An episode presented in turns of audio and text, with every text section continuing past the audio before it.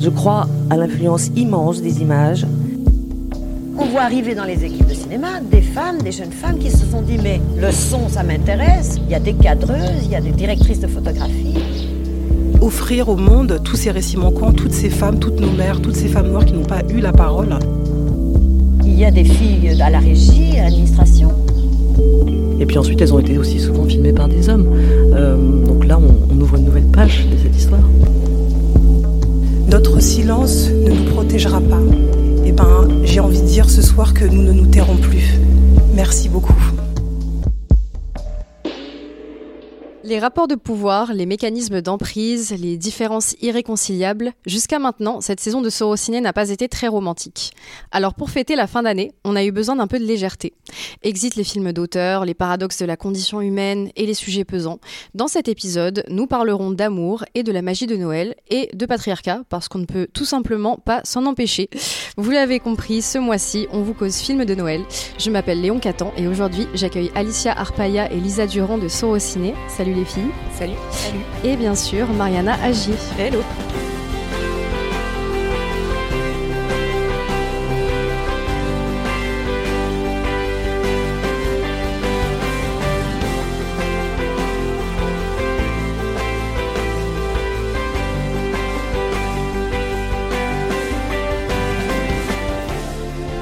Brenda, femme d'affaires ambitieuse, va-t-elle succomber au charme de Tyler, le fermier, en revenant dans son patelin d'origine?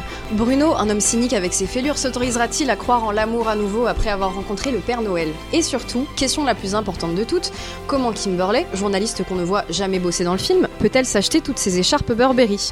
Il n'y a pas plus balisé qu'un film de Noël, et c'est peut-être pour ça qu'on les aime. Pas de prise de tête, pas de péripéties rocambolesques à la Christopher Nolan, les personnages font exactement ce qu'on attend d'eux, et les bons sentiments triomphent toujours.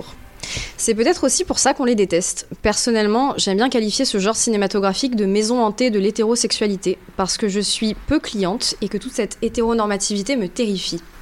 On va pas se mentir, c'est un peu l'usine à protagonistes blancs, toxiques, minces, valides, bref, le dossier est chargé. Mais ces dernières années, l'offre s'est diversifiée. On va aussi en parler. Bref, je finis mon réquisitoire, amenons les pièces à conviction.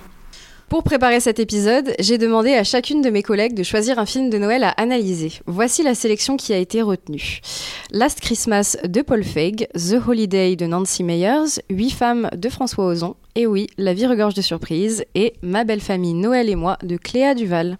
Last Christmas, Follow me. I gave you my heart. You can't be here! No, we're leaving! Last Christmas, I I like this man. What is he doing with you? Next day. Look up. gave it away. Why me? It's always gonna be you.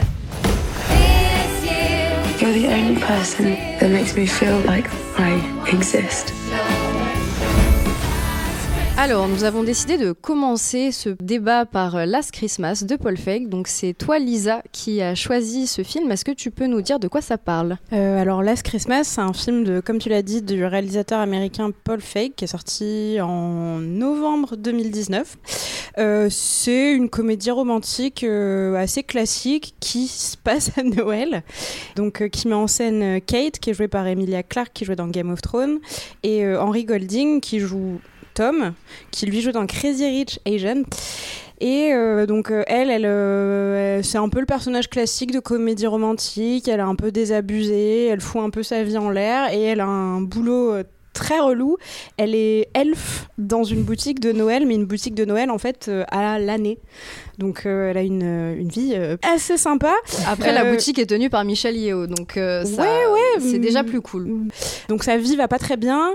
Elle est un peu au bout, au bout du Rolls, on va dire quoi. Jusqu'au jour où elle rencontre Tom, qui est cette espèce de, de mec un peu mystérieux, qui va lui refaire reprendre goût, goût à la vie, quoi. Donc c'est vraiment le petit conte de Noël. J'ai pas vraiment choisi le film. On va dire qu'il s'est un peu plutôt imposé à moi. Parce que Oui, moi, je- justement, c'est ce que j'allais te demander. Pourquoi est-ce que tu as choisi ce film bah parce que les comédies man- romantiques c'est quand même très cheesy, c'est très euh, euh, feel good, bon esprit, mais là ça va très très très loin quand même. Donc il faut savoir que Last Christmas c'est un tube de Wham, euh, Wham grand groupe euh, pop des années euh, 80 euh, en Angleterre, qui était composé de George Michael qui est décédé il y a quelques années et de Andrew Ridgeley.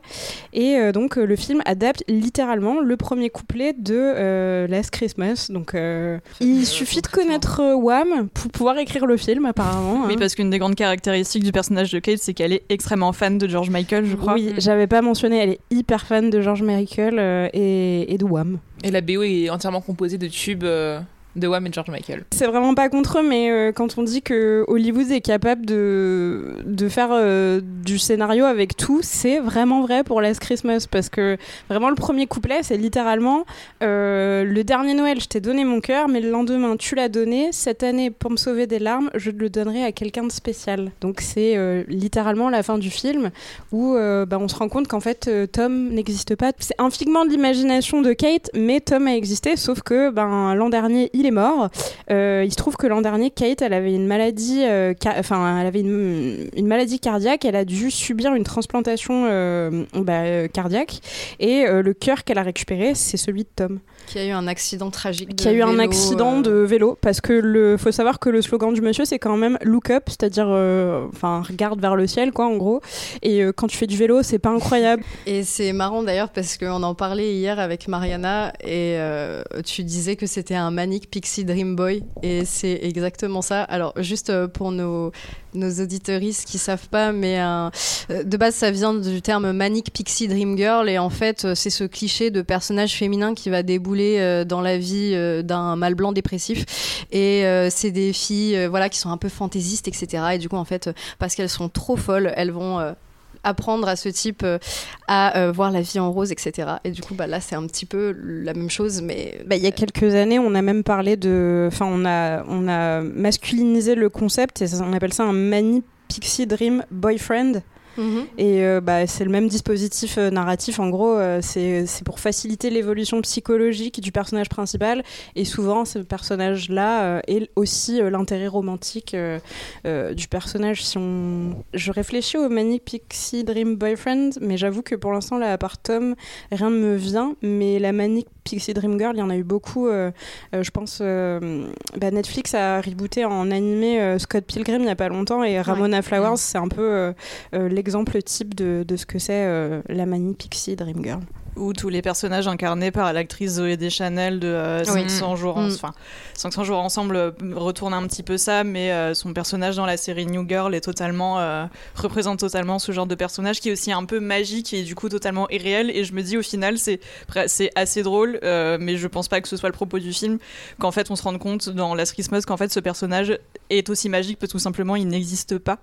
Ouais, et, enfin, en étant réaliste, moi, je suis bien contente qu'il n'existe pas. Enfin, il a existé le pauvre. Hein, Tom, il est vraiment, il est horrible. Enfin, moi, j'aimerais vraiment pas le rencontrer. Il fait du vélo toute la journée, il boit des espèces de jus verts et il te dit de prendre la vie du bon côté. Non, mais oui, bon, après, on va pas faire les, la- les lois de la métaphysique des fantômes. euh, chacun, euh, chacun fait Mais ce ouais, c'est vrai que je l'ai trouvé complètement euh, fade et puis assez forceur en fait au début parce qu'elle le repousse plusieurs fois et hop, elle tombe tout le temps sur lui. C'est dingue. Bon, alors après, finalement, on comprend pourquoi. J'avais oublié de mentionner qu'il fait des livraisons à vélo et évidemment il est bénévole dans une espèce de, de soupe euh, populaire. euh, Mm. Il aide les sans-abri et Ouais. tout. Donc vraiment le mec est ultra ultra chiant quoi. Et puis je trouve ça très bizarre d'instaurer une tension romantique entre euh, bah, quelqu'un de vivant et quelqu'un qui est mort et parce que du coup il n'y a pas de happy end possible quoi Oui. enfin j'ai j'ai du mal à comprendre du coup pourquoi instaurer cette euh, une, une dimension amoureuse vraiment euh, pour en arriver là en fait Bah moi c'est un peu le c'est un, un peu le problème principal du film. Euh, je trouvais ça intéressant parce que c'est un film qui s'ancre un peu maladroitement dans euh, toute cette veine hyper traditionnelle des contes de Noël qui inclut en fait la visite d'un fantôme qui va redonner qui va redonner sens à la vie pour le au personnage principal. Alors je vais pas dresser une filiation entre Charles Dickens et, et ce film, mais ça serait un peu too much. Mais dans Oui. l'idée en tout cas visitation d'une sorte de fantôme de Noël qui va visiter une personne qui a perdu goût à la vie, etc. Ça s'ancre vachement dans cette tradition-là.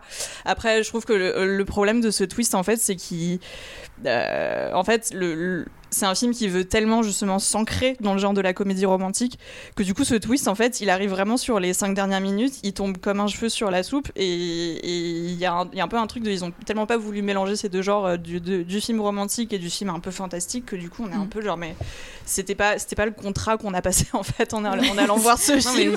Il y a aucun Et- élément fantastique en fait. Euh, moi, c'est ce qui m'a surpris en le revoyant parce que la première fois, bon, j'ai pas vu venir le twist un peu comme tout le monde en disant what, c'est ça?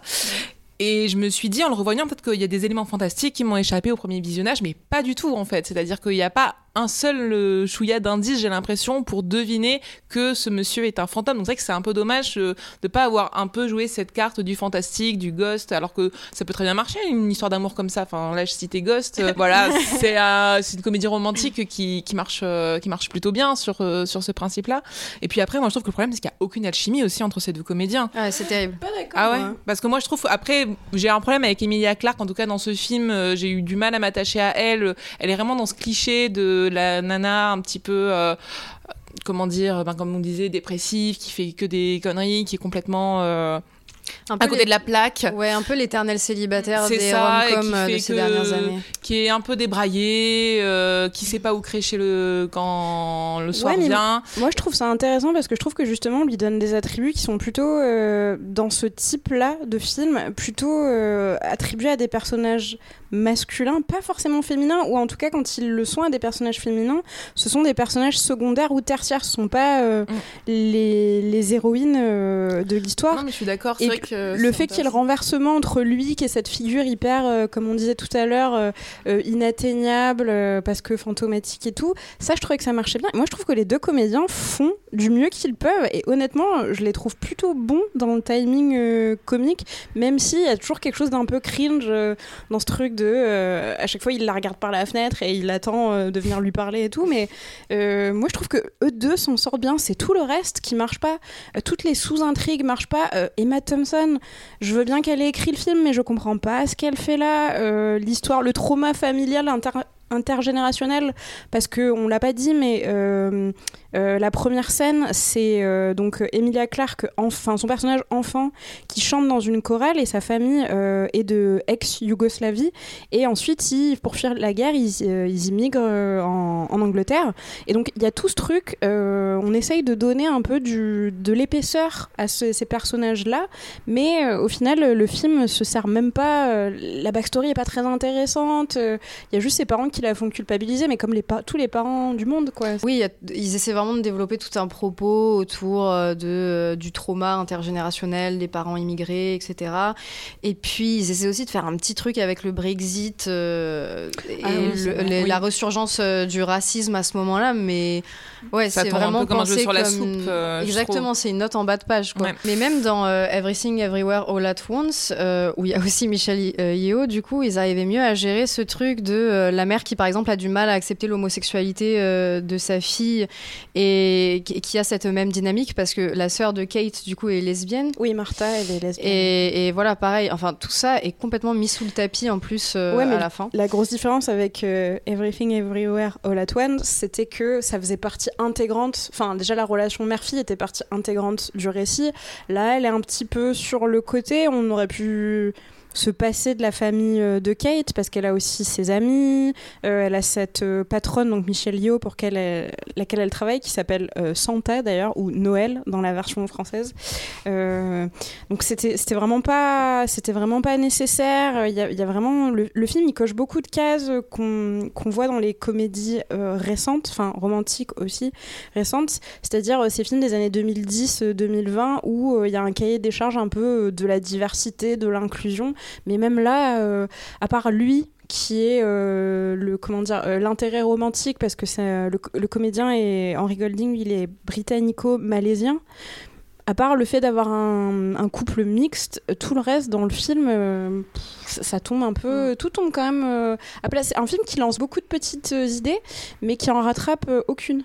Mm. Et c'est vraiment, euh, c'est vraiment dommage parce qu'en soi, c'est un, un film plutôt inoffensif. Hein, euh, Last Christmas, on passe pas un mauvais moment en le regardant, mais c'est un peu dommage de, de complexifier euh, quelque chose de relativement simple. Et déjà il y a cette histoire de, de fantômes et d'esprit de Noël c'est quand même euh, enfin on n'était pas obligé de mettre euh, pardon euh, l'immigration au milieu et puis tous les autres tous les autres problèmes qu'évoque le film. Enfin bref Moi, je voulais revenir aussi sur tout à l'heure, euh, tu disais que c'était un- une héroïne intéressante parce que voilà, c'est une anti-héroïne qu'on voit assez peu dans les comédies romantiques.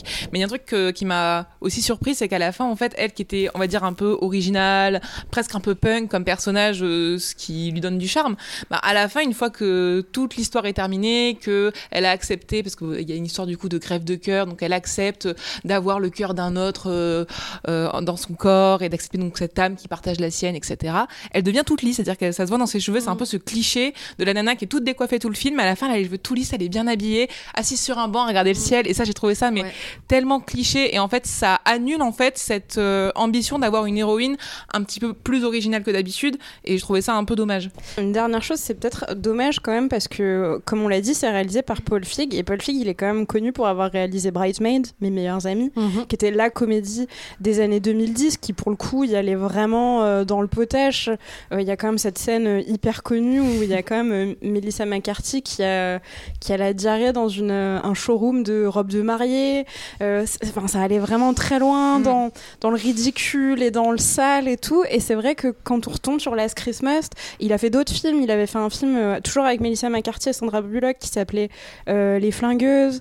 Et c'est un peu dommage que lui retombe sur ce truc vachement plus lisse. Après, c'est pas lui qui a écrit le, le scénario, c'est euh, Emma Thompson, euh, Greg Wise qui est le compagnon d'Emma Thompson et euh, une artiste qui s'appelle Bryony Cummings. Qui, j'ai regardé sa bio à cette euh, dame.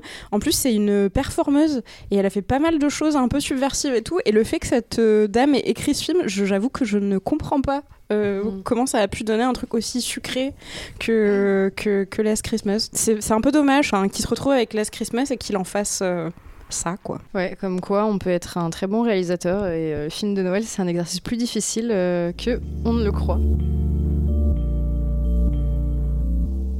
Ok, bon, on a fini cette partie promotionnelle sur Last Christmas. Franchement, euh, on espère qu'on vous a donné envie de voir les films. On va enchaîner sur euh, The Holiday. Euh, vraiment le choix euh, immédiat de Mariana.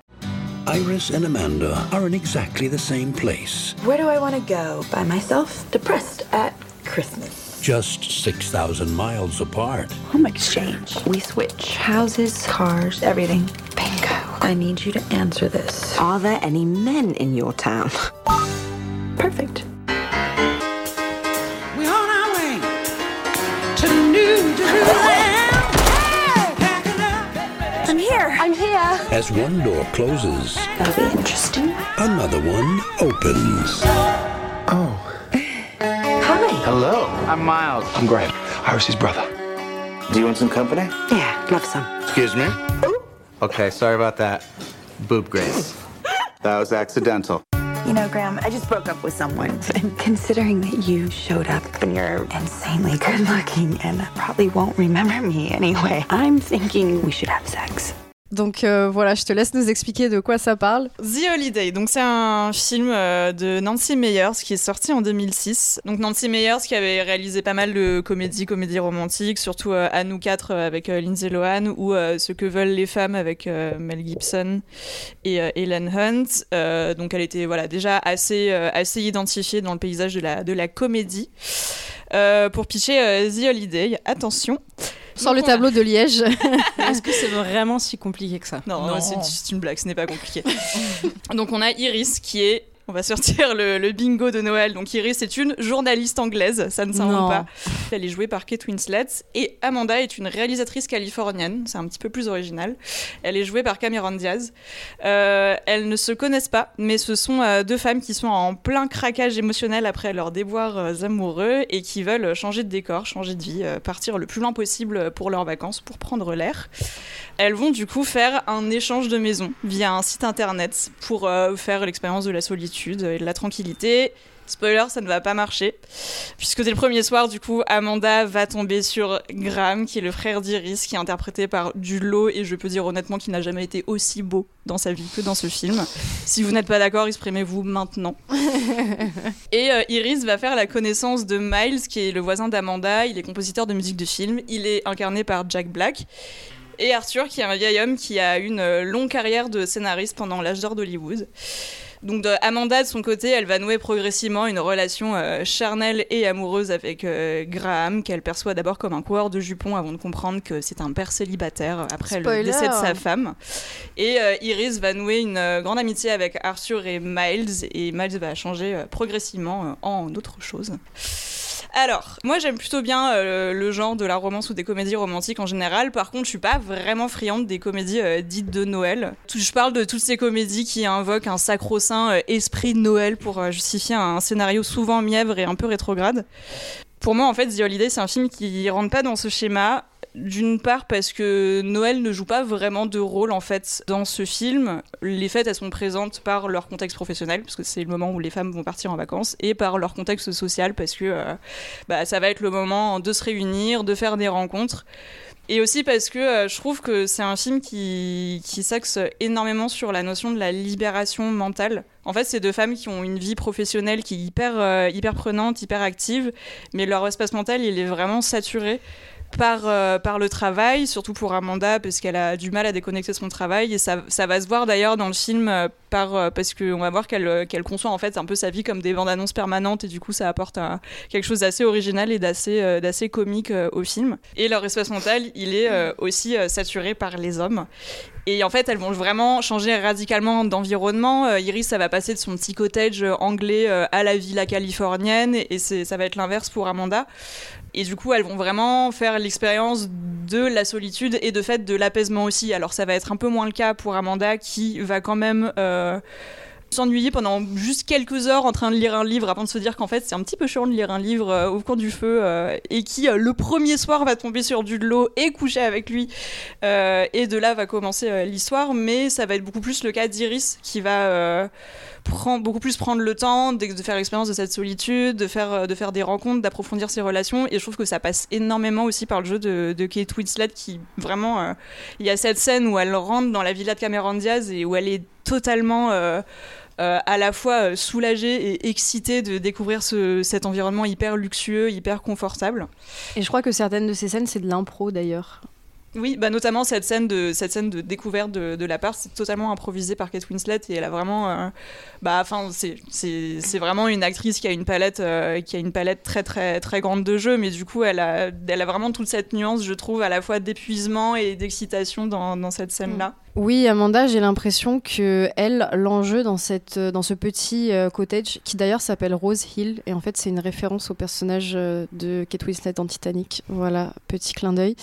Euh, elle, tout l'enjeu en fait de son histoire, ça va être un peu de redécouvrir les valeurs traditionnelles. J'ai l'impression parce que c'est voilà une businesswoman euh, toujours très occupée, etc. Et du coup, bah là, elle arrive euh, sur ses talons aiguilles dans la neige, euh, elle galère de fou, etc. Elle, découvre un petit peu voilà ce que c'est le la, la vraie vie véritable avec une famille de l'amour et, et tout.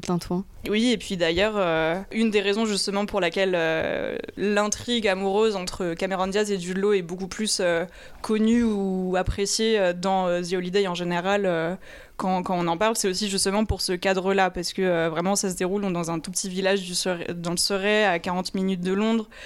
Euh, c'est une toute petite chaumière enneigée, il faut se chauffer au feu de cheminée, la baignoire on peut même pas vraiment tenir dedans. Alors euh, pour des Parisiens c'est déjà un luxe, mais pour pas trop, pour Amanda pas vraiment tout ce décor là en fait c'est un décor qui est vraiment hyper référencé hyper présent dans le genre du film euh, du film de Noël parce qu'il y a aussi ce côté un peu justement retour aux sources retour un peu aux, aux valeurs aux vraies valeurs euh.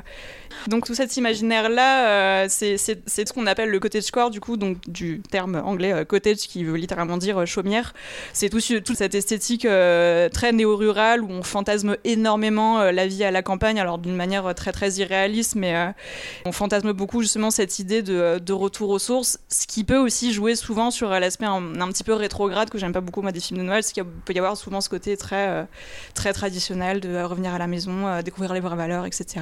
Oui, et d'ailleurs, le côté score, le nom, l'appellation en elle-même a, émergé avec TikTok. Et euh, justement, c'est une esthétique qui est arrivée aussi euh, au moment du Covid, en fait. Euh, et, du confinement, etc. Donc ça, s'explique aussi euh, comme ça. Et c'est peut-être aussi pour ça que peut-être le film trouve une nouvelle résonance euh, aujourd'hui.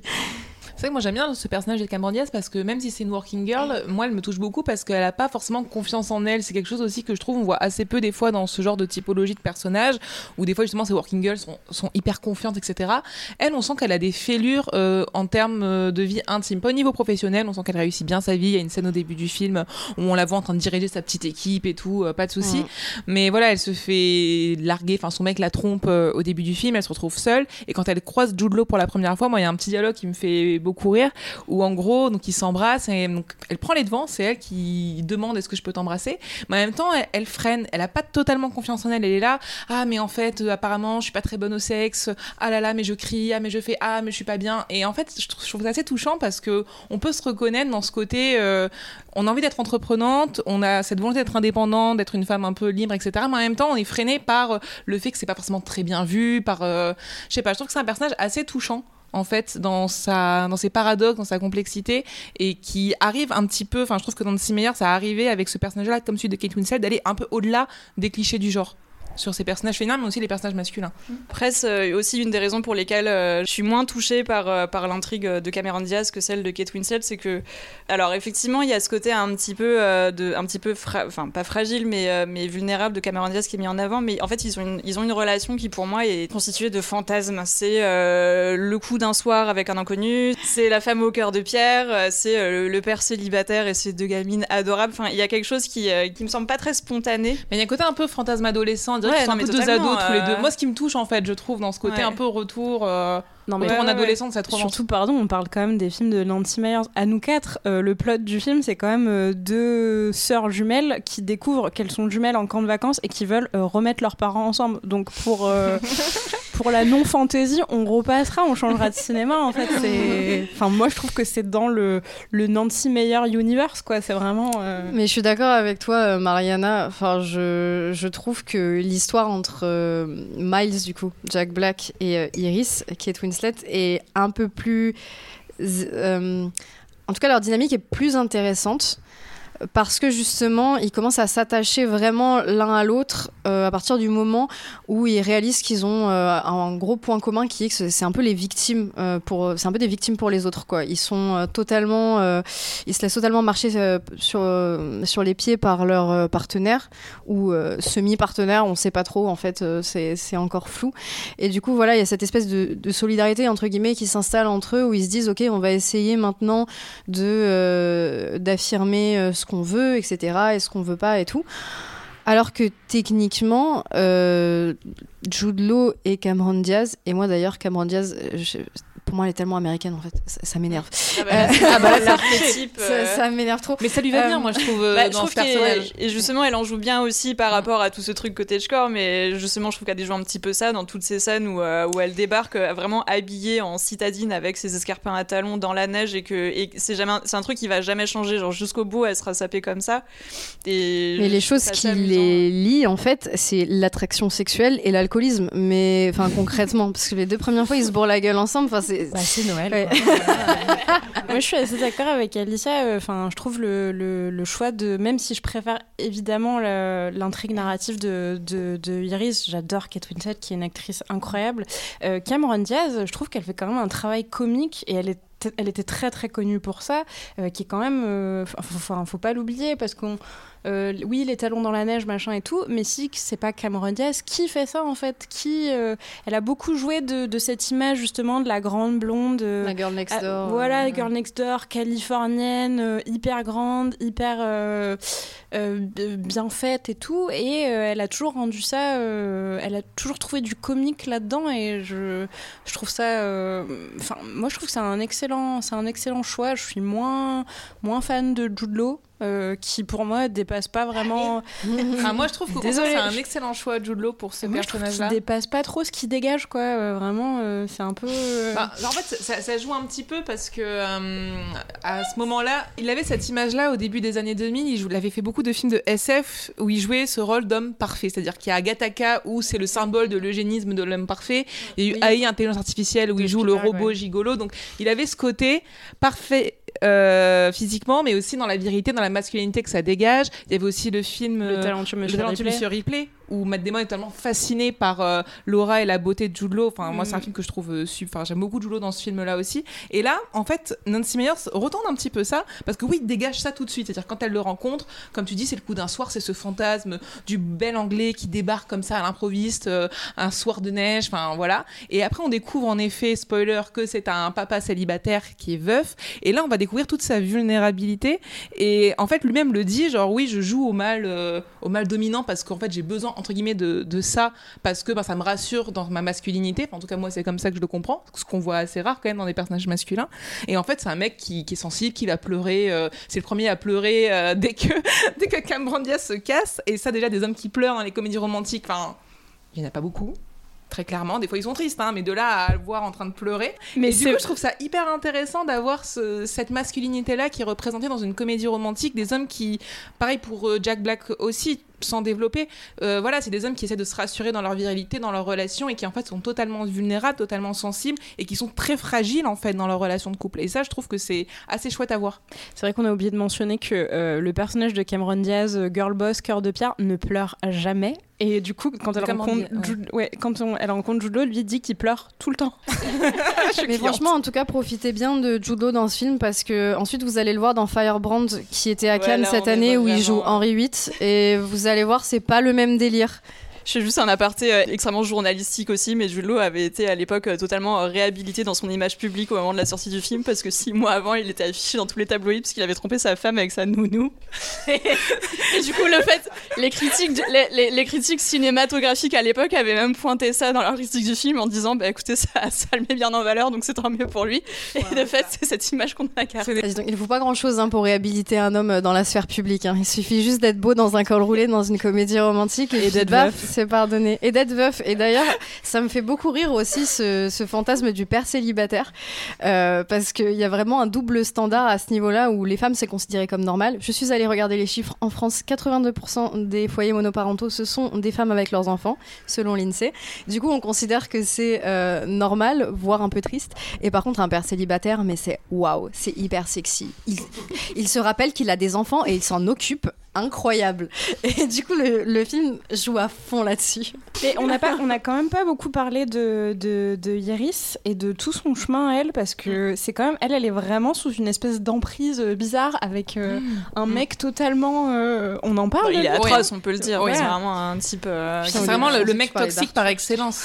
Euh, je parlais de euh, Jasper qui est joué par Rufus Sewell, je me souviens juste de son nom de comédien, euh, qui est euh, qui euh, pendant des années a fait miroiter à, Kate Winslet parce qu'il sait aussi qu'elle a quand même une faiblesse euh, euh, sur le terrain amoureux. Il lui a fait miroiter une relation qui n'existe pas en fait. Et le gars à qui elle travaille, il lui aussi est journaliste, il va se marier. Et le début du film, c'est quand même elle qui finit une chronique sur un mariage heureux. Lui qui lui fait une espèce de promesse. Et en fait, ils font une annonce à toute la rédac pour la soirée de Noël. Et ce gars va se marier. Et elle l'apprend littéralement devant les yeux de tout le monde. Et tout le film, il va pas arrêter de lui envoyer ses notes. Parce qu'il écrit un bouquin, non Ou je sais plus. Et le gars la suit comme ça. Et c'est Bah, insupportable. il débarque même à Los Angeles pour se Oui. planter devant sa porte à un moment et c'est à ce moment-là qu'elle euh, qu'elle qu'elle aura l'occasion de bah, littéralement de le foutre dehors du coup. euh. Tout ce chemin euh, parcouru. Wow. Et même Léon, du coup, tu parlais de la relation qui se construit entre euh, du coup le personnage d'Iris et le personnage de Miles, qui est donc euh, Jack Black, euh, dont on a un peu parlé parce que c'est vrai que Jude Law euh, pourrait avoir tendance à éclipser Jack Black, mais Jack Black joue également film. Au-delà de la sympathie, il est vraiment cool, Jack Black. Genre, euh, c'est- et c'est ça, ça dit beaucoup aussi de de, de l'apport de Nancy Meyer au genre de la comédie romantique, c'est que Jack Black, c'est un intérêt romantique en fait. Enfin, Jude Law, c'est évident. Jack Black, ça l'est pas du tout. Oh Oui, Jack Black, il est dans tout. le- Enfin, à l'époque, c'était vraiment un héros de comédie, quoi. Et même aujourd'hui encore, d'ailleurs. Enfin, cette Oui, image, mais elle le colle à la peau. Ouais, mais c'était pas le, le gars avec qui. Oui, euh, d'accord. C'est pas un intérêt romantique. Quand on le voit, ça. euh, pour avoir vu ce film avec mon coloc qui ne l'avait jamais vu, il m'a regardé, il m'a dit Ah, mais Kate Winslet, elle finit avec Jack Black. Il en croyait pas ses oreilles. C'est vrai qu'il y a une alchimie entre eux qui est hyper mignonne, je trouve, et lui joue beaucoup justement de son talent comique. Enfin, en tout cas, Nancy Meyers arrive bien à l'exploiter, notamment dans, dans les scènes un peu cinéphiles où il est dans un vidéoclub où il refait toutes Mm. les musiques de films euh, en bruitage. Là, c'est totalement Jack Black. Je sais pas à quel point c'était écrit, improvisé, enfin par lui, mais on, on sent vraiment toute sa, sa vibe comique, quoi. Je trouve ça assez génial de l'avoir bien mis en valeur dans le film. Oui, parce qu'il joue un compositeur de film, Jack Black, mais Jack Black, c'est un très bon musicien aussi. Il a un Oui. groupe qui s'appelle Tenacious D. Et non, c'est vrai que euh, moi, ce que j'aime beaucoup, c'est leur, relation qui se construit. Elle, euh, elle se construit aussi beaucoup autour de la notion du soin. C'est euh, vraiment deux personnes qui, du coup, bah, vont se faire briser le cœur de manière assez, assez violente. Et, et le personnage d'Iris, justement, va se développer aussi avec cette relation qu'elle construit avec Miles, qui est vraiment beaucoup autour du soin, autour de la revalorisation dont on a besoin après une rupture amoureuse difficile. Et c'est un peu le, même genre. euh, Alors, évidemment, c'est pas une relation romantique, mais c'est le même genre de relation qu'elle va aussi construire avec euh, Arthur, du coup, euh, qui, qui, a, euh, qui, qui a 80 ou 90 ans, et qu'elle va euh, d'abord aider à marcher, etc. Ensuite, elle va justement découvrir tout son, tout son passé de scénariste d'Hollywood et, et petit à petit aussi, justement, euh, construire sa cinéphilie euh, grâce à lui. Et d'ailleurs, ce qui est cool, c'est que c'est un film très cinéphile. En fait, Euh, il y a des références au cinéma absolument partout. C'est très très méta. Il y a un truc qui est pas mal, je trouve, c'est que du coup, le, vieux monsieur scénariste à côté conseille à Kate Winslet euh, beaucoup de films de l'âge d'or d'Hollywood, beaucoup de screwball comédie, où en fait, euh, elle découvre que c'est des femmes fortes, que c'est des personnages féminins assez puissants, qui ne se laissent pas forcément faire par les hommes. Elle en cite plein tout au long du film. Euh, et ça, je trouve ça assez chouette de replacer en fait la comédie romantique des années 2000, où c'était un petit peu un nouvel âge d'or, par rapport à celle des années 30, où les femmes étaient vraiment mis en valeur, où c'était vraiment des films qui se basaient sur la guerre des sexes, les screwball comédies. Donc euh, ça, j'ai trouvé ça assez chouette de faire ce, parallèle. Lui, c'est vraiment se mettre dans une, euh, dans une filiation de cinéma assez particulière et puis du coup de revaloriser un certain type de cinéma aussi. euh, qu'on connaîtrait pas forcément. Et moi j'aime beaucoup aussi euh, ça le fait que bah, on a une réalisatrice euh, de bande annonce et un compositeur de musique qui sont des, des métiers qui sont pas forcément non plus très mis en avant. On a un peu tendance à Comme le scénariste aussi, concevoir euh, le scénariste aussi. On a tendance un peu à concevoir le cinéma hollywoodien comme le réalisateur l'acteur et le producteur. Mais de fait enfin de voir aussi puis ça avec les musiques de films c'est quelque chose qui est tellement important et de, de voir euh, il y a des scènes où on voit du coup euh, Miles en train, de- en train de composer de la musique. Et c'est vrai que c'est des scènes que, euh, que, que j'adore. Enfin, on voit vraiment le le- l'émotion du cinéma en train de se construire quoi. Donc euh, c'est quelque chose qui, que je trouve très touchant Ouais, et puis elle arrive à rendre euh, même juste le milieu du cinéma, enfin même s'il il sert de décor hein, quand même, elle arrive à le rendre, je trouve, plus réel que le milieu du journalisme. Par exemple, ben, on parlait du personnage euh, de Arthur, donc qui est scénariste et qui est à la Writers Guild of America. Et vu ce qui s'est passé euh, cet été, euh, enfin il y a eu une grosse grève de comédiens, mais surtout de scénaristes. Bon, ils ont trouvé un accord, tant mieux. Les séries et les films vont pouvoir reprendre, mais je trouve qu'elle elle, rend ça vraiment, vraiment plus plus tangible et elle l'a fait. Elle, a sorti un film il y a quelques années avec euh, euh, Reese Witherspoon et c'était un petit peu la même. euh, il y avait cet apport aussi. euh, c'était pas son personnage directement à elle, mais il me semble que c'était sa mère ou son père qui était ancien ou ancienne réalisatrice. Et il y a vraiment ce truc chez Nancy Myers où ça, enfin, c'est, enfin, il y, a- un vrai amour pour le milieu du cinéma dont elle fait partie, hein, mais. Et c'est d'ailleurs euh, le sujet de son prochain film qui s'appellera Paris Paramount et qui sortira sur euh, Netflix. Et en fait, euh, c'est un petit peu autobiographique. Ça parle d'une réalisatrice qui tombe amoureuse de son producteur. Pour terminer, du coup, je vais juste revenir euh, une des dernières raisons pour lesquelles j'aime aussi ce film, c'est sa conclusion, qui, qui je trouve n'en est pas vraiment une, et, c'est quelque chose qui me plaît beaucoup parce que bah, voilà, les comédies romantiques de Noël, je, les trouve aussi souvent rétrogrades parce qu'elles justifient euh, très souvent des abandons au nom de l'amour, des abandons qui sont souvent euh, bah, réalisés par des femmes. Ici, en fait, les relations, alors elles sont mises en danger par, le fait que les deux femmes, bah, elles vont à terme euh, devoir rentrer chez elles de côté de leur planète et que du coup, elles vont rejoindre leur vie et leur travail. Et la conclusion ici, plutôt que de créer un, bah, du coup, un renoncement de cette vie initiale comme on pourrait le croire au début du film, ça va simplement se résumer en fait en euh, une manière de dire, bah, on va passer en fait quelques jours de plus ensemble. Cameron Diaz, au lieu de rentrer pour Noël, bah, va finalement encaisser et rester quelques jours de plus pour le Nouvel An. Euh, mais il y a aucun doute sur le fait qu'il y aura un retour chez soi définitif et que peut-être qu'il y aura une relation à distance. C'est quelque chose qui est pas pas spécifié, mais en tout cas, euh, en tout cas, c'est pour moi, je trouve que c'est une, une demi-conclusion en fait, ou en tout cas quelque chose qui paraît paraît être un happy end, mais qui en fait n'en est pas vraiment un. Et, euh, et je trouve qu'il fait beaucoup de bien, justement parce qu'il n'y a, pas- il y a pas de renoncement en fait de la part, euh, de la part des deux personnages féminins. Alors maintenant qu'on a fait le très balisé, allons sur des routes un peu plus incertaines avec Huit femmes de François Ozon. À la veille de Noël, dans une demeure isolée sous la neige, J'y vais, maman. la famille est réunie. Chère vieille maison. Papa n'est pas encore réveillé à cette heure-là? Il a dû travailler très tard hier dans sa chambre. Quand devrais-je, madame, réveiller monsieur? Oh, pas tout de suite. Oh, des voyages toutes chaudes. J'ai droit qu'à du pain grillé, moi. Augustine est une vraie gamine. Ta mère est très gentille de tolérer ses petites manies sans se fâcher. Mais voilà qu'un meurtre est commis. Madame, monsieur est mort dans son lit avec un couteau planté dans le dos. Mais vous êtes folle, mais qu'est-ce que vous dites? Monsieur est mort, il y a du sang partout, c'est horrible L'une d'entre elles est coupable. Laquelle? Qui a téléphoné la dernière? Qui hérite des biens de papa? Moi Enfin. Alicia, c'est toi qui voulais parler de ce film. Explique-nous un peu bah déjà euh, qu'est-ce que c'est et ensuite euh, pourquoi ce choix? Alors, Huit femmes de François Ozon, c'est son cinquième film qui est sorti en 2002. Alors pourquoi huit femmes? Déjà parce que c'est un film de Noël auquel on pense pas forcément, alors qu'il se passe vraiment pendant les fêtes. On est la veille du réveillon de Noël dans un manoir bourgeois. Euh, on a huit femmes, donc euh, d'une même famille, ainsi que les, gouvernantes euh, et les femmes de chambre. Et au petit matin, Marcel, le patriarche et maître des lieux, est donc retrouvé assassiné d'un couteau dans le dos. Et là, on rentre dans, un, dans une partie de Cluedo. Parce que nous sommes dans un huis clos, le manoir est complètement coupé du monde, il y a une neige dehors, la ligne téléphonique est coupée. Et donc, c'est forcément une de ces huit femmes présentes sur place, une de ces huit femmes de la famille ou euh, des gouvernantes femmes de chambre, qui a tué Marcel. Donc euh, c'est vraiment ce mix entre euh, le Cluedo et une comédie musicale très outrancière, un peu à la Jacques Demy que moi j'adore dans ce film, même si il y a un côté euh, très paradoxal sur lequel on va largement revenir parce que c'est extrêmement stéréotypé.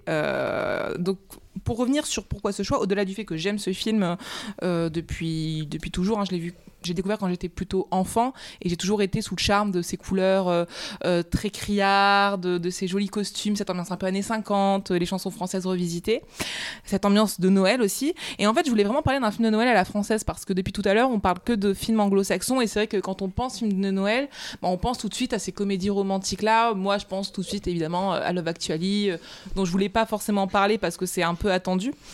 Et en France, c'est vrai qu'on n'a pas trop cette tradition-là du film de Noël. Enfin, il y a quelques comédies, mais qui rentraient pas vraiment dans notre ligne éditoriale. Enfin, je veux dire, on n'allait pas parler du Père Noël est une ordure euh, ou de, Santa et compagnie d'Alain Chabat, même si j'aime beaucoup ce dernier. Ou des Tuches 4, bien sûr, autre film de Noël. Et c'est vrai que c'est pas forcément un, genre en France qu'on a beaucoup embrassé.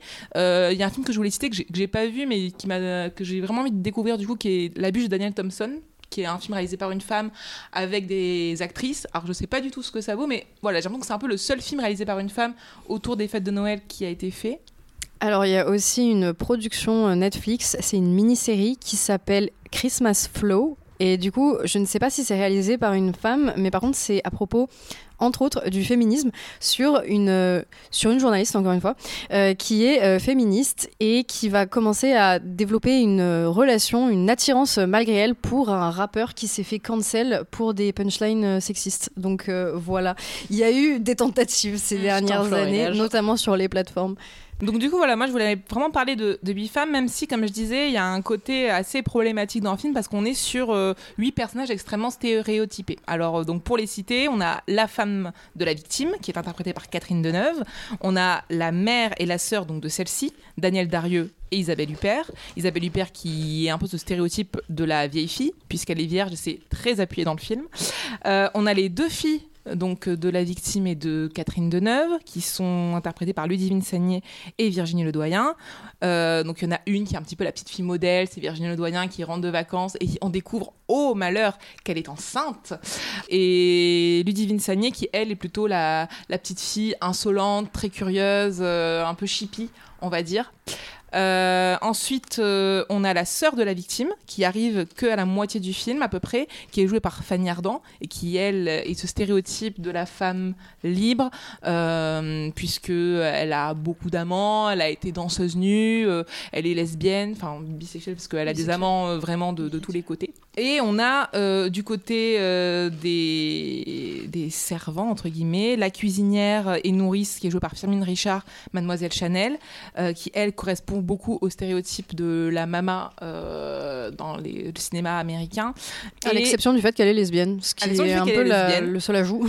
Et euh, Emmanuel Béard, qui elle joue euh, la femme de chambre. Bon, là, on est vraiment dans euh, le journal d'une femme de chambre. On, a, on à la limite voilà, du personnage de la soubrette. On a un Avec personnage les assez bottes en mystérieux cuir, avec les bottes en cuir, ouais. un peu Hitchcockien. Il y a un moment où elle a le chignon, puis elle se l'enlève, et là, d'un coup, elle laisse apparaître une crinière blonde. Euh, Voilà, on est beaucoup dans des, dans des stéréotypes, et, et c'est paradoxal parce que d'un côté, en fait, il y a un côté un peu jouissif, je trouve, à cette histoire de femmes qui, en fait, sont toutes euh, euh, horribles les unes avec les autres. En fait, elles sont menteuses, elles sont voleuses, euh, elles sont vraiment assez ignobles. Ça crie beaucoup, c'est très outrancier. Et il y a un petit côté, en fait, c'est un peu la réunion de famille qui tourne mal à Noël, quoi. Entre les femmes qui vont se crêper le chignon euh, pendant toute la durée du film. Euh, donc c'est vrai qu'il y a, y a un côté un peu marrant de voir surtout des grandes actrices parce qu'on a vraiment le all-star game du cinéma français à ce moment-là.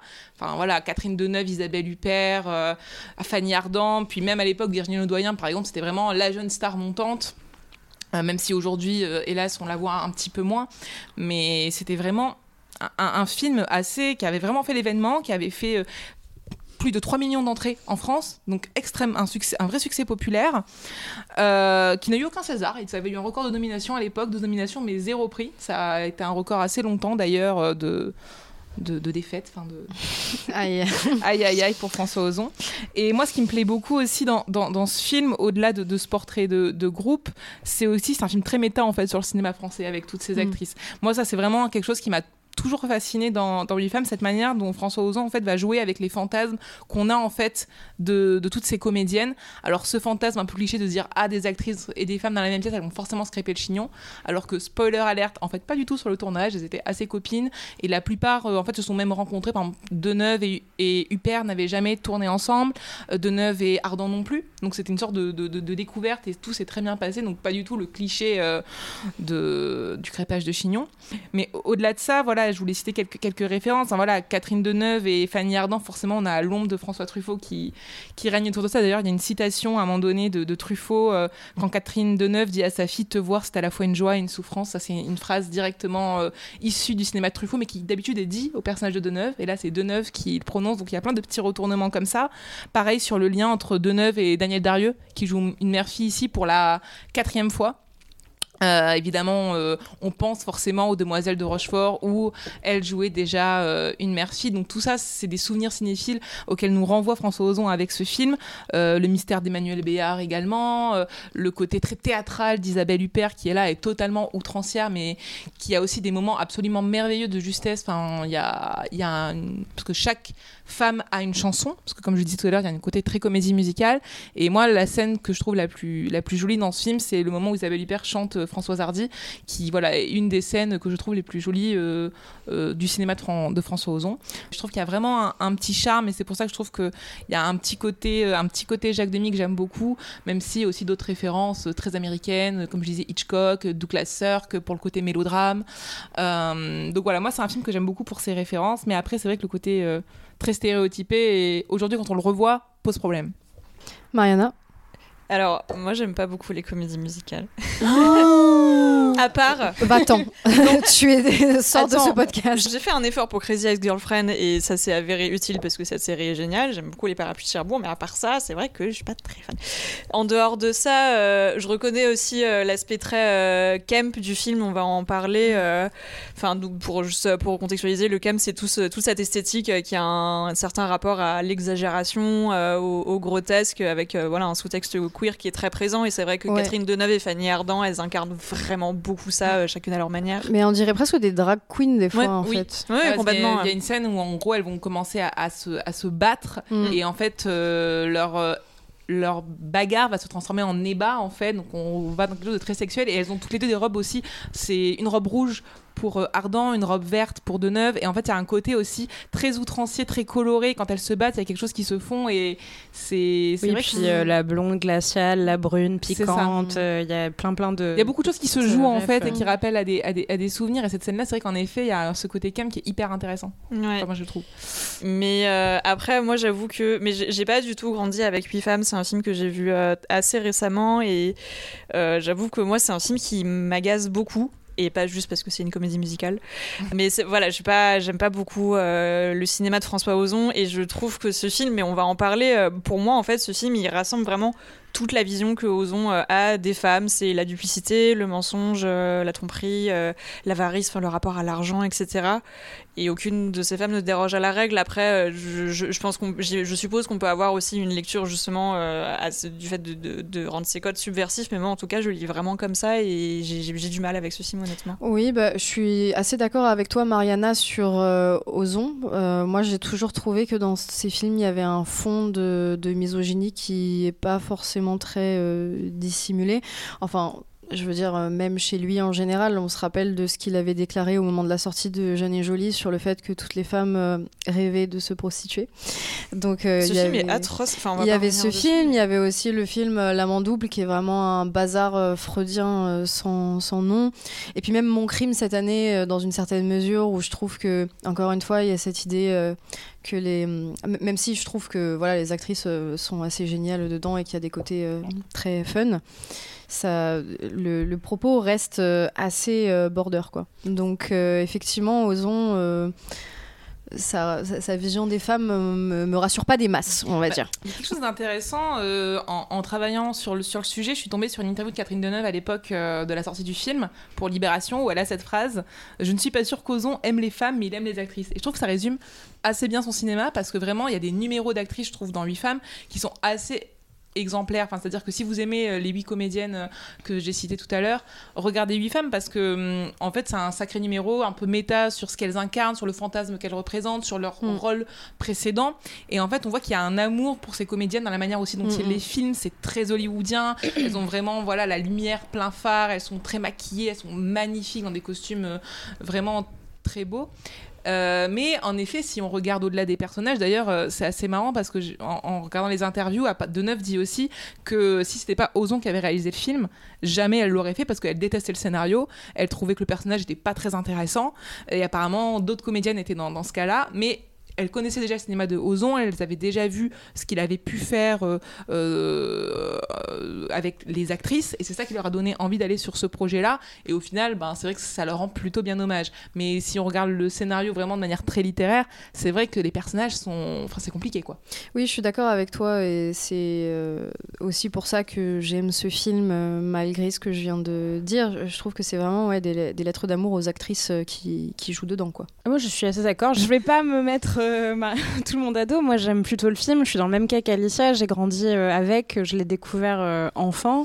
Et pour moi, ce que fait Ozon là, c'est vraiment, c'est un exercice en fait. C'est un, c'est un pur exercice de style et de, et de réalisation. Où, comme tu disais, tu parlais des films de Douglas Sirk.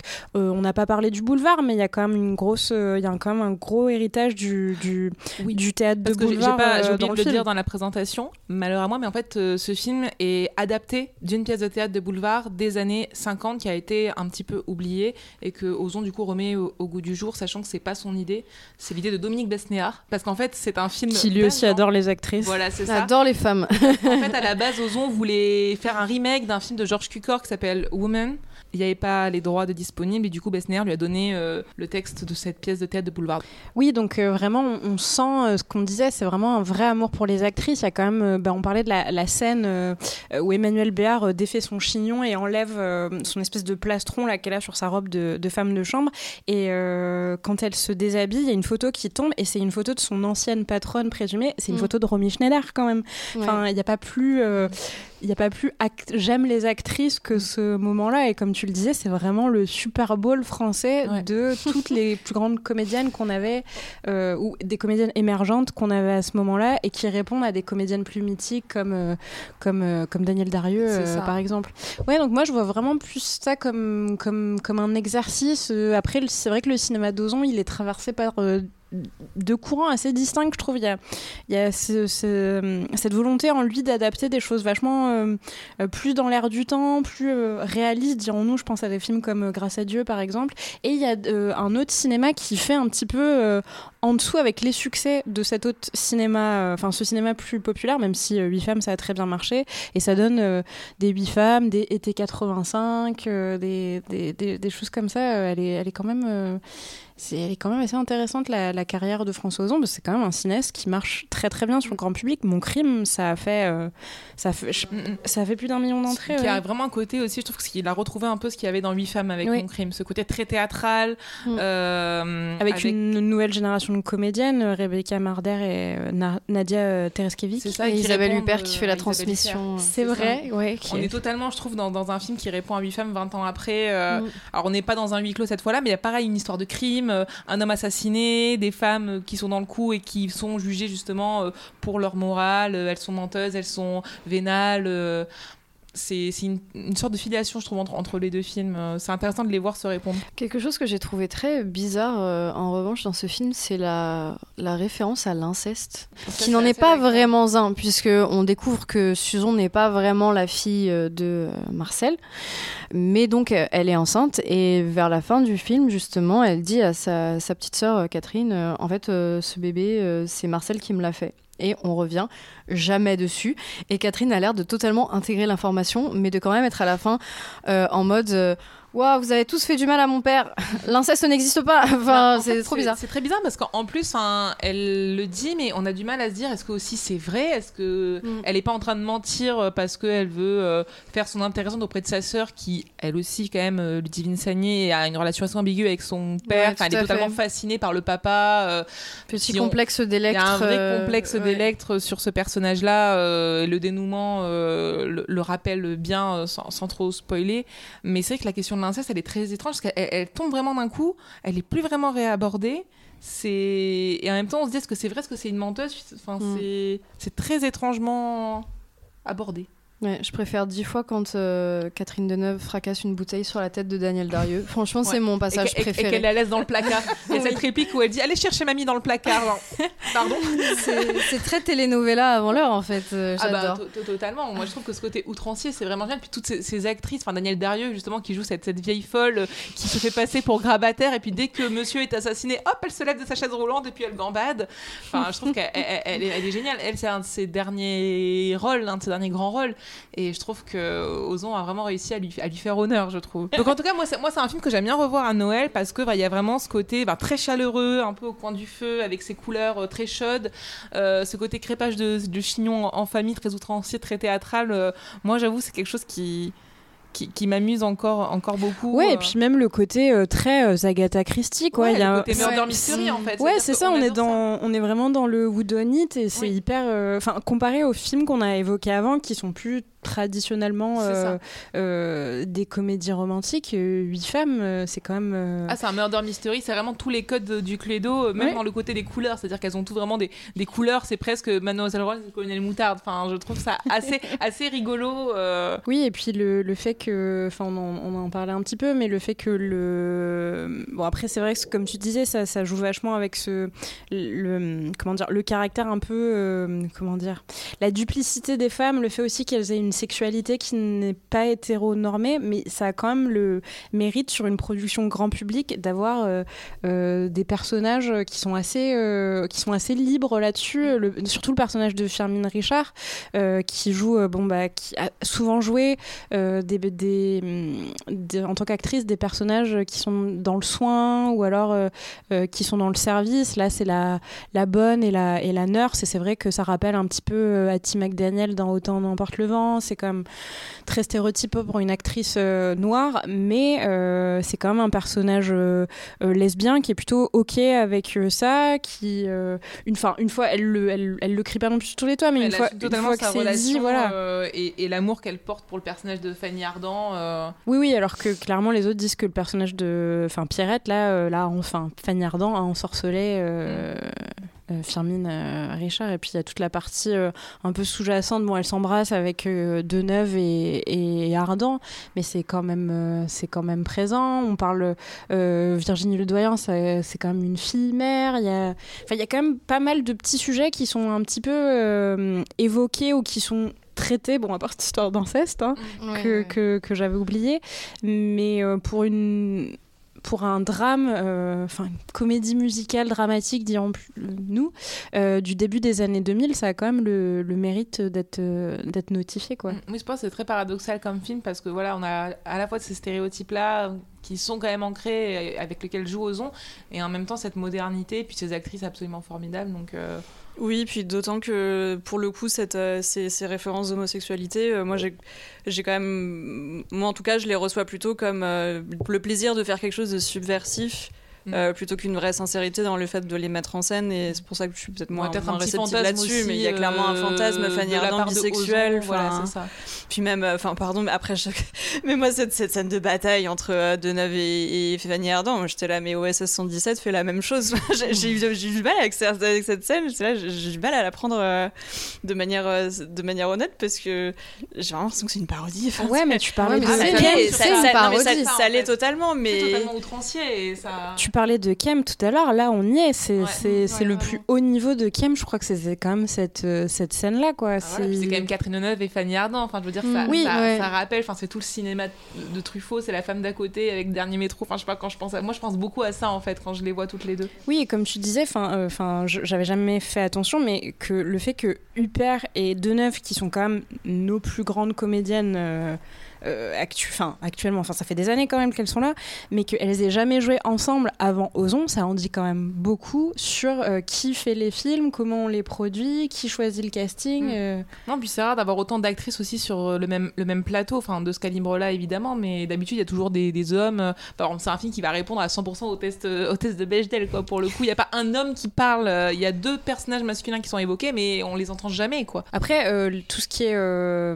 notamment l'homosexualité, c'est quand même pas nouveau chez François Ozon. C'est quand même une des- thématiques qui- qu'il travaille euh, beaucoup, euh, qu'il a beaucoup mis en scène, euh, beaucoup chez les hommes quand même, mais aussi chez les femmes. Donc je, je pense pas qu'il y ait vraiment ce soit. Il n'y a pas de non-sincérité, mais euh, je pense que oui, c'est plus le- formellement le film peut rebuter. Et donc le quatrième et dernier film de notre sélection a été donc choisi par euh, Léon. Il s'agit de Ma belle famille, Noël et moi, de Cléa Duval. I just woke up thinking about going home with you and got very excited about Christmas. I get to go meet the people that made my favorite person. I'll always take December away over summer. Abby, you and Harper have a perfect relationship. She is my person, and I I really want everyone to know that. I want to marry her. I'm so excited. I can't believe I'm finally going to meet everyone. There's something that we should talk about. Hi. I didn't tell my parents I'm gay. So who do they think I am? This is Harper's orphan friend, Abby. Yes, of course. They're there. You're so brave. Oh, you don't need to be. I cannot believe I've got all my daughters under one roof. So her parents believe their straight daughter brought home her lesbian friend for Christmas? Not exactly. They also think that I'm straight. Have they ever met a lesbian? Oui, tout à fait, ma belle famille Noël et moi, ou Happiest Season en VO, ou Notre plus belle saison au Québec, est sorti en 2021 sur Netflix. Oui, il y a un vrai game des titres autour de ce film, mais ils ne se valent pas tous. Clairement, je vais finir par abréger par Ma belle famille. Il s'agit du second film de Cléa Duval, que vous avez peut-être euh, déjà vu en tant qu'actrice dans Une vie volée, Esprit criminel, ou bien dans euh, l'excellente comédie queer But I'm a Cheerleader, en tant que grand amour de Natasha Lyon. Cléa Duval est lesbienne et le revendique, je le précise car Ma belle famille est un film lesbien, ce qui pèse dans la balance. Le casting est composé entre autres de Kristen Stewart, Mackenzie Davis, Aubrey Plaza et Alison Brie. Alors, le film parle d'Abby, une jeune femme campée par Kristen Stewart, et de sa dulcinée, Harper, donc jouée par Mackenzie Davis. Pendant les fêtes de Noël, Abby suit Harper dans sa famille et veut profiter de ce moment privilégié pour la demander en mariage. Mais les choses ne se passent pas comme prévu, car ce qu'elle ne savait pas, c'est qu'Harper n'est pas sorti du placard auprès de sa famille, qui est très de droite et en pleine campagne électorale, donc euh, moment un petit peu euh, tendu. Cette situation compliquée est aggravée par la présence de Riley, l'ex d'Harper, interprété par Aubrey Plaza. Donc c'est moi qui ai choisi euh, ce film pas euh, parce que je le porte particulièrement dans mon cœur en vérité, euh, mais parce qu'il illustre bien, je trouve, la tentative de diversifier le marché en réalisant une production Netflix grand public qui n'est pas portée sur une romance hétéro, en plus en prenant une, une actrice euh, bien connue du grand public, donc Kristen Stewart. Je pense une des premières actrices à laquelle on pense quand on parle, lesbiennes euh, actuelles. Alors après, ce progressisme, il a des limites, hein, parce que ce sont des femmes lesbiennes très privilégiées. Mais bon, c'est difficile de tracer la démarcation entre ce qui relevait de la réalisatrice et des injonctions de la prod. Et puis, euh, on va le voir, ma belle famille est très problématique sur euh, bien d'autres points. On peut avoir plusieurs politiques face à la représentation en tant que féministe. Certaines considèrent que toute visibilité est bonne à prendre, même dans des films pourris ou excessivement didactiques. D'autres pensent que ça peut desservir la cause ou qu'il faut aussi prendre en compte la qualité de l'œuvre dans l'équation. Euh, bien sûr, ce n'est pas aussi manichéen, mais en ce qui me concerne, la diversité, entre guillemets, terme très galvaudé, ne suffit pas à m'enthousiasmer pour un film. C'était euh, d'ailleurs un débat au cœur de la réception de Barbie que tu avais euh, décrypté d'une manière très jolie, Alicia, dans ta critique, à lire sur notre site. Alors, je brise un tabou. Je trouve que Kristen Stewart n'est pas une bonne actrice. Mais non, bon. ça, ça dé- ça dépend des films. Ça dépend des films. Mais celui-ci ne lui rend pas hommage. Mais je, je trouve qu'en fait, elle ne joue pas euh, et qu'elle est hyper maniérée. Donc, j'ai l'impression de toujours la voir. Moi, j'ai une autre théorie, c'est qu'il n'y a pas assez de bons cinéastes pour une actrice du calibre de Kristen Stewart. Voilà. Désolée. Ça, à la rigueur, les performances dans les films de Noël, elles visent pas les Oscars, donc c'est pas vraiment ce qui m'a arrêté sur le film. On n'est pas non plus obligé d'éviter euh, tous les sujets qui fâchent, et le film ne cherche pas du tout à contourner ça. Au contraire, on y parle euh, des euh, difficultés à faire son coming out, des problèmes familiaux, etc. On n'est pas non plus obligé de dépeindre que des personnes héroïques. Les anti-héroïnes, elles existent, mais il faut savoir doser. Et dans ce film, les personnages sont, je trouve, tous profondément antipathiques, à part Abby et Riley, donc euh, Riley qui est joué par Aubrey Plaza, qui devient un dommage collatéral assez vite finalement. Un dommage collatéral de Harper que j'ai trouvé mais profondément détestable et je vois pas comment on ne peut pas la trouver détestable dans euh, ce film. Donc c'est un peu euh, l'un des gros twists. Riley révèle que pour éviter d'avouer leur relation, Harper l'a outé de force, donc euh, c'est- quelqu'un s'est euh, révélé son orientation sexuelle euh, contre son gré. Et en fait, elle a fait ça pour euh, cacher sa propre homosexualité et ainsi elle l'a exposé au harcèlement. Donc il s'agit d'un comportement qui est très très grave. Et en fait, euh, j'ai revu le film pour préparer l'épisode et au début, je, pensais vaguement que euh, Harper s'était excusé auprès de Riley pour avoir euh, bah, un petit peu flingué sa vie à l'adolescence. Et en fait, je me suis rendu compte en revoyant le film que non, pas du tout. C'est juste sous-entendu parce qu'à la fin, on les voit, euh, voilà, euh, copains comme cochons, mais en fait, euh, non, non, pas du tout. Et, et puis, bah, elle s'excuse auprès d'Abby pour avoir, voilà, enfin, pour l'avoir caché et caché la véritable nature de leur relation pendant tout le film, mais en allant des fois bien loin sur cette situation. Mais ces excuses, elles sont très légères. Nul ne peut nier la difficulté d'affirmer son identité dans un milieu assez conservateur, ou en tout cas un milieu qui exerce beaucoup de pression familiale. Et encore, en vrai, je veux dire, je veux pas euh, nier la détresse d'un individu qui grandirait dans cette famille, mais euh, voilà quoi. Il y a un, moment donné, on se pose la question de pourquoi est-ce que c'est aussi difficile pour elle de, faire son coming out dans cette famille qui a pas non plus l'air abominablement euh, homophobe ou quoi que ce soit. Mais, mais voilà, donc j'ai trouvé la résolution de l'intrigue beaucoup trop faible pour qu'on puisse pardonner euh, Harper et euh, que de façon générale, le film finit par absoudre euh, tous les personnages de leurs péchés, entre gros guillemets. Hein. Mais voilà, vive, vive le vivre ensemble, même si on n'a absolument rien fait pour essayer de se comprendre les uns les autres dans, dans le film. La famille Réac va faire des efforts, parce qu'après tout, c'est la magie de Noël. Et Harper s'en tire auprès d'Abby et de Riley en mode des eaux, et euh, tout euh, s'arrange, quoi.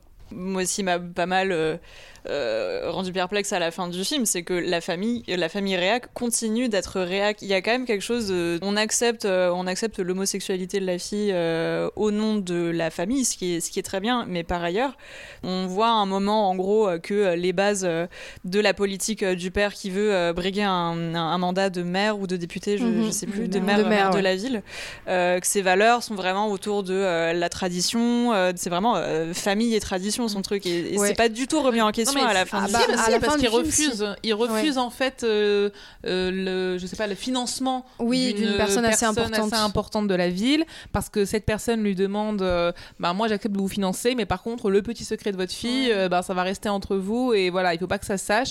Et le père dit, bah non, euh, ma fille, elle est, elle est Mm. libre d'être, d'être avec qui elle veut, et donc je refuse votre financement. Donc il y a quand même une sorte de petite remise en question à la fin de la part. euh, Et en même temps, père. on voit dans le générique qu'il continue ses campagnes politiques. Bah, et du ça, coup, en je fait, me demande autour de Peut-être quoi. qu'il est devenu démocrate. je pense pas qu'il a. je pense pas qu'il a pris sa carte au.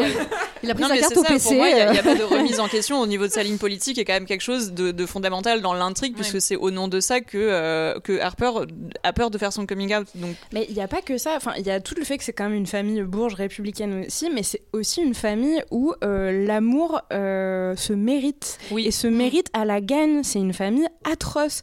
Euh, toutes les sœurs, elles sont traumatisées, elles sont horribles les unes avec les autres. Et pour revenir avec ce truc, Alors pas toutes, je tiens à souligner quand même la pauvre Jane qui n'a rien fait, elle a fait de mal à personne et en fait elle se fait trop Elle est maltraiter. juste weird. Ah oui, oui, la c'est pauvre. ça. Elle est et, juste quoi, à la fin, je, je sais pas, j'ai l'impression que, enfin quand même, elle a été euh, brimée pendant toute sa vie. Alors qu'elle elle, assume totalement qui elle est en fait. Justement, Ouais. c'est la seule qui, ben, dès le départ, elle a senti que ses parents, ben bon, ben.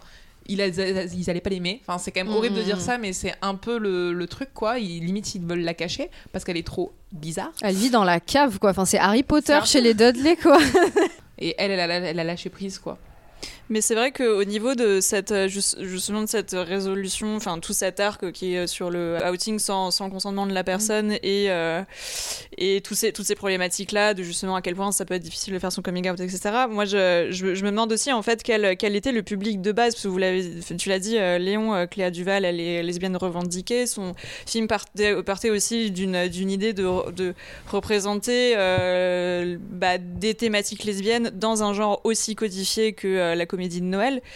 Et il y a quelque chose de, bah, du coup, de dommage et de très contradictoire, justement, parce que si son, si son film se, se dessinait justement à la communauté queer, bah, elle reprend justement un ressort qui est, qui est, qui est très violent et qu'elle ne prend pas comme tel euh, pour la communauté queer. Et, et si c'est pour dessiner un grand public de manière générale, euh, justement, ça ne marche pas non plus à cause de ça. Et le film s'est justement fait pas mal descendre par la communauté queer justement parce que c'est quelque chose qui est pas du tout comique et qui peut être extrêmement violent en fait. Oui, je suis d'accord. Et d'ailleurs, sur ce point-là en particulier, une autre euh, chose que j'ai trouvé très problématique avec le personnage d'Harper, c'est que euh, c'est vraiment un écueil euh, qu'on voit hyper souvent à propos à l'écran à propos des femmes qui sont soit bisexuelles soit qui sont devenues entre guillemets euh, lesbiennes mais qui ont eu un passé d'hétérosexuel euh, avant. Cette espèce de, de mesquinerie de, de duplicité en fait de traîtrise envers euh, leur communauté. Euh, je dis pas que évidemment euh, les personnes qui font ça n'existent pas mais on voit beaucoup trop de films à ce sujet. Est-ce qu'on peut pas juste avoir aussi des femmes qui peut-être se débattent justement avec une forme d'hétérosexualité compulsive sans pour autant jeter toutes les autres sous le bus? Et puis il y a aussi ce, cet autre cliché qu'elle incarne un cliché qu'on voit plutôt d'habitude du côté de l'homosexualité euh, masculine qui est celui de la personne qui est refoulée et donc la plus cruelle d'entre toutes Euh, et voilà pareil je trouve ça très daté en fait Euh, il serait temps d'arrêter euh, de, de faire des choses pareilles Ouais, et puis aussi d'aller sur le côté du film de coming out. Je trouve que c'est un peu, un peu dommage pour un film Mm. de Noël d'aller sur ce terrain-là. Pourquoi ne pas faire un film de Noël avec juste un couple lesbien comme on ferait un, un film de Noël avec un couple hétérosexuel en fait? Certes, il y a ce côté, le secret, voilà, qui est un peu dans la famille, qui va un peu mettre à mal Mm. les fêtes, mais on peut trouver un autre secret. Pourquoi rester encore sur euh, ce côté du coming out? Je trouve que c'est un petit peu dommage et et c'est pas forcément à, à l'honneur de, de la volonté, je pense, qu'avait la, la réalisatrice de faire justement euh, un. Enfin, de, de s'amuser avec les codes du film de Noël et les codes euh, plutôt queer. Enfin, je trouve qu'il y a une occasion manquée, en fait, avec Mm. ce film, très clairement. Donc, c'est un peu dommage. Oui, puis je trouve que le film est vraiment dépourvu de moments euh, magiques, en fait, qui rendraient les péripéties plus négatives acceptables. En fait, on est constamment dans la sauce. Enfin, c'est, Bah, on a- est toujours sous tension avec Abby, en fait, mais il n'y a pas trop de moments où où enfin elles ont une petite scène un peu mignonne, euh, où on comprend aussi Il y a que pourquoi le elles début. s'aiment. Ouais, il y a que le Ouais, début du début film. est Voilà. assez mignon justement. Et assez comique pour le Mm, coup. Euh, Ça partait plutôt bien, euh, même les apartés avec euh, son meilleur ami qui est joué par Dan Levy, euh, euh, qui apporte un peu de, un peu de, comment dire, de, de rigueur comique au film. Mais il est De là. toute façon, Dan Levy, à chaque fois qu'il est quelque part, moi je suis cliente, mais, euh, même lui, il n'arrive pas à sauver euh, Non, ce non, film. Et j'aime beaucoup Mackenzie Davis et même elle euh, arrive pas à sauver euh, euh, le personnage d'Harper. Oui, puis en fait, le problème, c'est que on la voit pas on- se comporter comme ça en réaction à quelque chose. En fait, Mm. si on avait vu vraiment euh, une famille très très homophobe, on aurait compris pourquoi est-ce qu'elle se comporte comme ça. Enfin, ça aurait un petit peu plus dilué. Là, pas du tout. Alors attention, je suis pas en train de dire que je voulais un film avec plus d'homophobie dedans, mais, mais du coup, je trouve que euh, sans cet élément-là, ça, ça rend la chose euh, bah, très peu compréhensible, quoi. Bah, je pense qu'on distingue quand même une forme de pression, mais de, de, de pression vraiment invisible par bah, le fait qu'ils invitent, ils invitent son ex-homme sans la prévenir, du coup un peu dans une tentative aussi de les remettre ensemble, etc. Donc je pense qu'il y a... Moi, j'ai- un peu compris cette forme de pression intériorisée aussi qu'elle se met en se disant de toute façon ça serait trop difficile de le faire. Mais c'est vrai que du coup ça ne justifie pas rien que le fait de l'avoir ramené, enfin rien que le, C'est rien ça, que le ça- pitch principal du Mais oui, film. rien que cette scène dans la voiture où elle lui dit Ah, au fait, ils sont pas au courant, ça fait quoi Deux ans qu'elles sont ensemble, ça fait un an que je te fais croire que mes parents sont au courant, mais alors pas du tout. Et Surtout, ça fait genre plus d'une heure Noël qu'elles sont dans la voiture, elle aurait pu Oui, sur le chemin. Sur le chemin, il y a- elle a pas d'échappatoire, la pauvre Kristen Stewart. Mais en fait, c'est ça le problème, c'est que l'enjeu, l'enjeu de base du film ne tient pas. Donc à partir de là, euh, on, on comprend pas en fait tout ce que tout ce que les, Mm. les deux se, se mettent sur. Mais même ce que tu disais, parce que c'est vraiment c'est ça, c'est cette pression de la normalité, de la conformité. euh, c'est ça, ça- ça- quand même, ça tient quand même pas debout cette histoire. euh, y a- il y a un- Dès le début, il y a vraiment quelque chose qui va pas. Et puis même aussi le fait que, euh, bon après, le personnage de Dan Levy s'en moque, mais le fait que euh, Kristen Stewart veuille épouser euh, le personnage de Mackenzie Davis, absolument. C'est, c'est un- Enfin, moi, je m'attendais pas forcément à ce qu'elle soit aussi euh, hétéronormée, genre, oh, j'ai demandé sa main à son père. genre, Oui, voilà, c'est- ça. ouais, y il y, a un côté où elle avait, vou- elle avait voulu faire un retournement un petit Ouais. peu subversif d'un code euh, très très euh, très très patriarcal, mais du coup pareil, Bah ça ne marche oui pas. non, parce que euh, par exemple, c'est c'est toujours le truc que je cite en référence, mais la chercheuse Sylvie Tissot, elle a. Bon, alors elle, ses, ses travaux se sont portés sur quelque chose de complètement différent.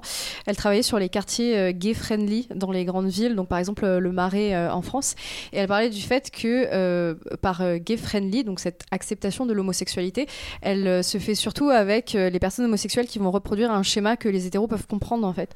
Et j'ai l'impression que là, c'était un petit peu la même démarche, faire un peu patte blanche pour que ça passe en fait auprès des personnes pas du tout sensibilisées ou qui sont pas du tout dans ce genre de monde-là, en mode.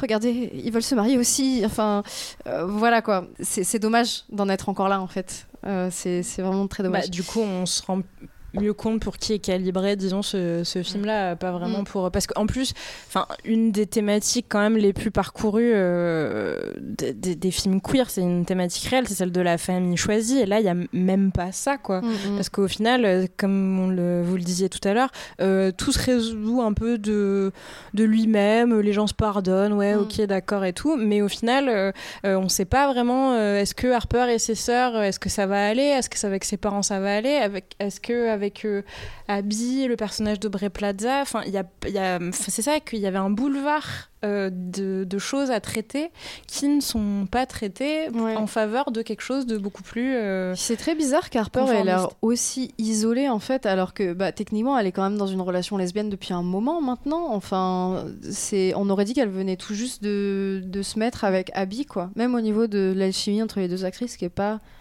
vraiment au rendez-vous. Et aussi quelque chose qui euh, m'a rendu un peu perplexe, c'est ce truc de bon à la rigueur tu tu ramènes ta colocataire euh, à, dans ta famille qui est très conservatrice, je peux, euh, je peux comprendre qu'il voit cette, cette meuf un petit peu butch avec des cheveux décolorés, oui, la colocataire de ma fille, et qui ne voit rien. Mais que tout le reste du, de, leur, de leur groupe social ne fasse pas de, de lien ou ne capte pas, euh, je me suis dit, mais, mais tout le monde est aveugle, quoi. Enfin, c'est... Alors qu'il aurait pu y avoir des, des quiproquos et des ressorts comiques à faire, enfin, parce que l'idée c'est peut-être aussi de faire une comédie. Là, il n'y a, y a rien de co- comique en fait dans ce film. Ouais, Il n'y a ouais. aucun moment de comédie, ou bien ceux qui sont, on va dire, initiés sont assez ratés. Il y a vraiment trop d'occasions manquées, je trouve. C'est assez du, vraiment du gâchis.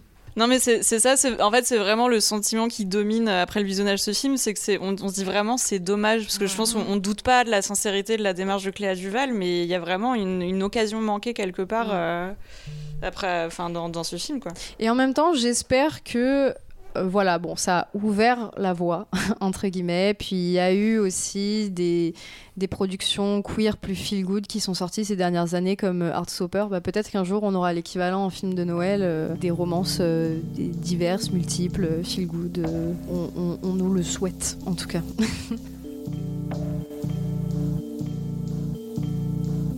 C'est la fin de cet épisode de Sorociné. S'il vous a plu, n'hésitez pas à le partager sur vos réseaux sociaux et à nous suivre sur les nôtres. Donc on s'appelle Sorociné partout. Vous pouvez également euh, découvrir euh, nos chroniques et euh, nos interviews sur notre site web. Et puis si vous ne savez pas quoi offrir à vos proches pour Noël, on a des revues en stock. Vous pouvez les commander sur notre site web.